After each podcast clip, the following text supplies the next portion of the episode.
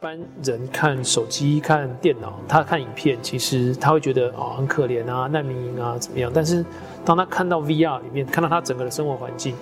其实会让他们的同情心。真的让他们做一些事情。其实我们希望的不是说把领域颠覆掉，而是说我们怎么让这个技术融入这个行业里面，然后帮助行业更有效率的来发展。其实 VR 的不管是硬件或是使用者，还是逐步稳定的在成长。我们还是在看未来，说包含新的科技进来，我们觉得在这些技术结合以后，可以提供使用者一个更简化，可是更完美的一个体验。那个时间点。我们会是觉得是一个很重要的起点。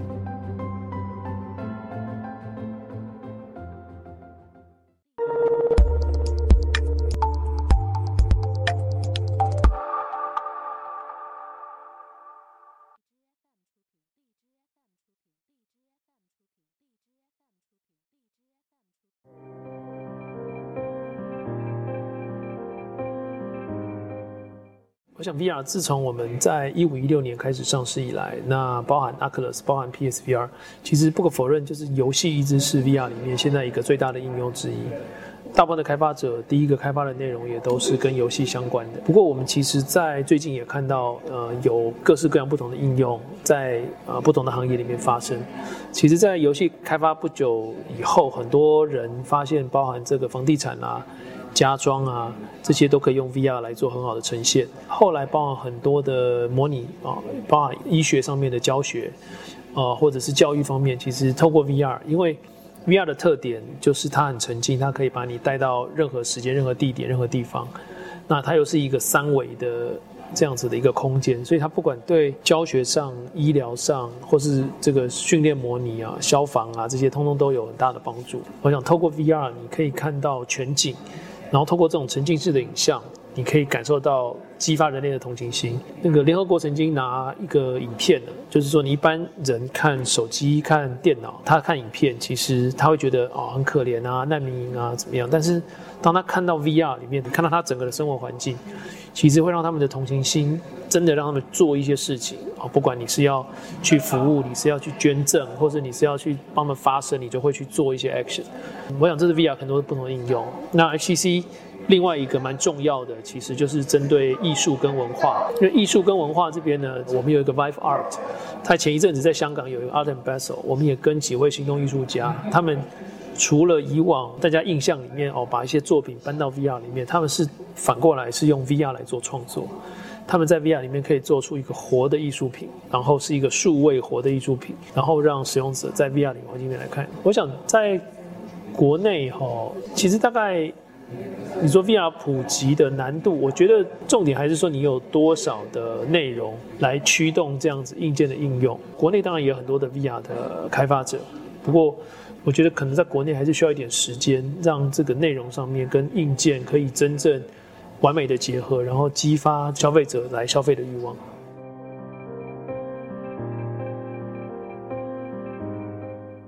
我们的产品其实一直算是算呃，因为你说像 PCVR 好了，我们 Vive 哦，今年推出的 Vive Pro，我们其实一直都是最棒的一个系统，最稳定的一个系统。所以你用我们产品，你可以不太需要怕晕，因为我们非常稳定，而且我们的整个追踪画质这些都非常好。那今年呃，我们还会也会推出无线的模块，所以让消费者即使你怕有线的话，你都可以享受到 VR。那在内容上面，我们有 VivePort，我们 VivePort 是一个很完整的 VR 内容平台。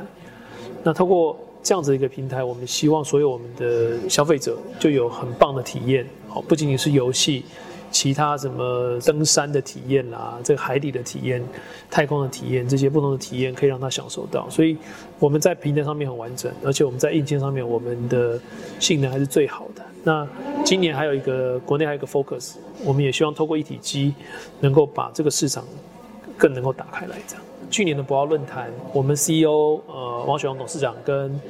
One Brothers CEO 刚好在博鳌论坛有一个 panel，两边就碰面，这个他们就谈到他们有这样子一个计划 for 这个 Ready Player One。那 Ready Player One 本身就是一个 VR 的故事，所以它跟我们的一个愿景非常的类似，就是说未来。VR 怎么真的进到人类的生活，怎么是你每天在使用的一个工具。所以当初就开始有一个合作的契机。那接着呢，我们就拿到这一个项目电影的这个 VR 的版权，这样子。那所以我们也呃花了很多的精神跟开发者联络，把电影里面的绿洲真正的想要带到实际的环境里面，让消费者可以来使用。对，那今年就当电影上市的时候，我们同时也把这个 Oasis 绿洲这个 beta 版也放出来。对，那其中有几个片段，比如说像 Steven Spielberg，他在拍电影的时候，他其实大量使用到 Vive 来帮助他，因为你可以想象，其实在里面有大量的场景都是虚拟元素，演员很难演。你面对一个全白的空间，要假装你前面有什么人，然后开始做很多动作，对他们来讲非常困难。所以 Steven s p i e l 就说，你每个演员都要来看。戴上头盔来看，哦，原来你的场景这里是一个太空场景，这里是一个车库场景，你这边有谁谁谁，有哪个坏人站在哪边？好，接着你来演，他们就可以演得很自然，你才可以去做这个动捕，把它拍下来。这样子的虚拟制作，或者是说使用虚拟设备来帮助这种呃后置，其实我们相信未来会越来越发达。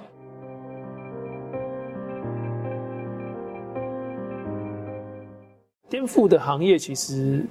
我我我觉得其实我不太想要用颠覆这个字，因为我们觉得 VR 其实是一个技术。其实我们希望的不是说把领域颠覆掉，而是说我们怎么让这个技术融入这个行业里面，然后帮助行业更有效率的来发展。比如说在这个设计制造上面，好，以前你在电脑上面画出了所有的立体图、三 D 图，然后你接着可能真的要把它打印出来。我们讲假定汽车好了，你可能要打印出来，大家来看一看。这个曲线对不对？这个尺寸对不对？你可能要做很多很多这样子的功夫，把它真正的做出来以后来看。以后透过 VR 这样子的事情可以大幅度减少，而且你甚至可以跨国跨区，大家一起来看这样的作品。我们觉得这样子其实是可以大幅减少这个设计跟人力上面的成本。即使在建筑设计上面，我们看到未来这种也会越来越发达。像新加坡，它其实也有很多大型建筑都要求先用 VR 来 preview 一下你未来的建筑的状况，因为它有这个比例尺，人这样看完会有一个感觉，这个合不合理？这样，我们希望我们在做的事情其实是，呃，VR 当然像一六年蛮蛮 hype，那。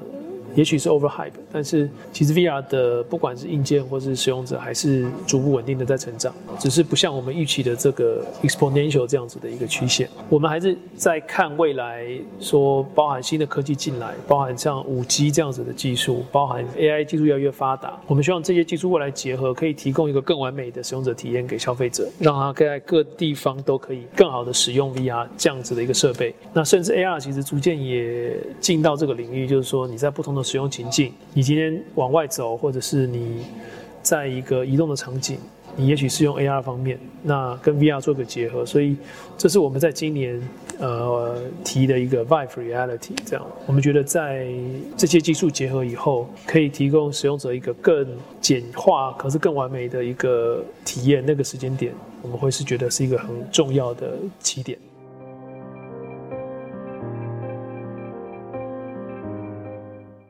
我想他们是互补性的，因为他们其实针对的领域都不太一样。AR 跟 VR 基本上它都是所谓终端，它是真的面对每一个消费者的终端，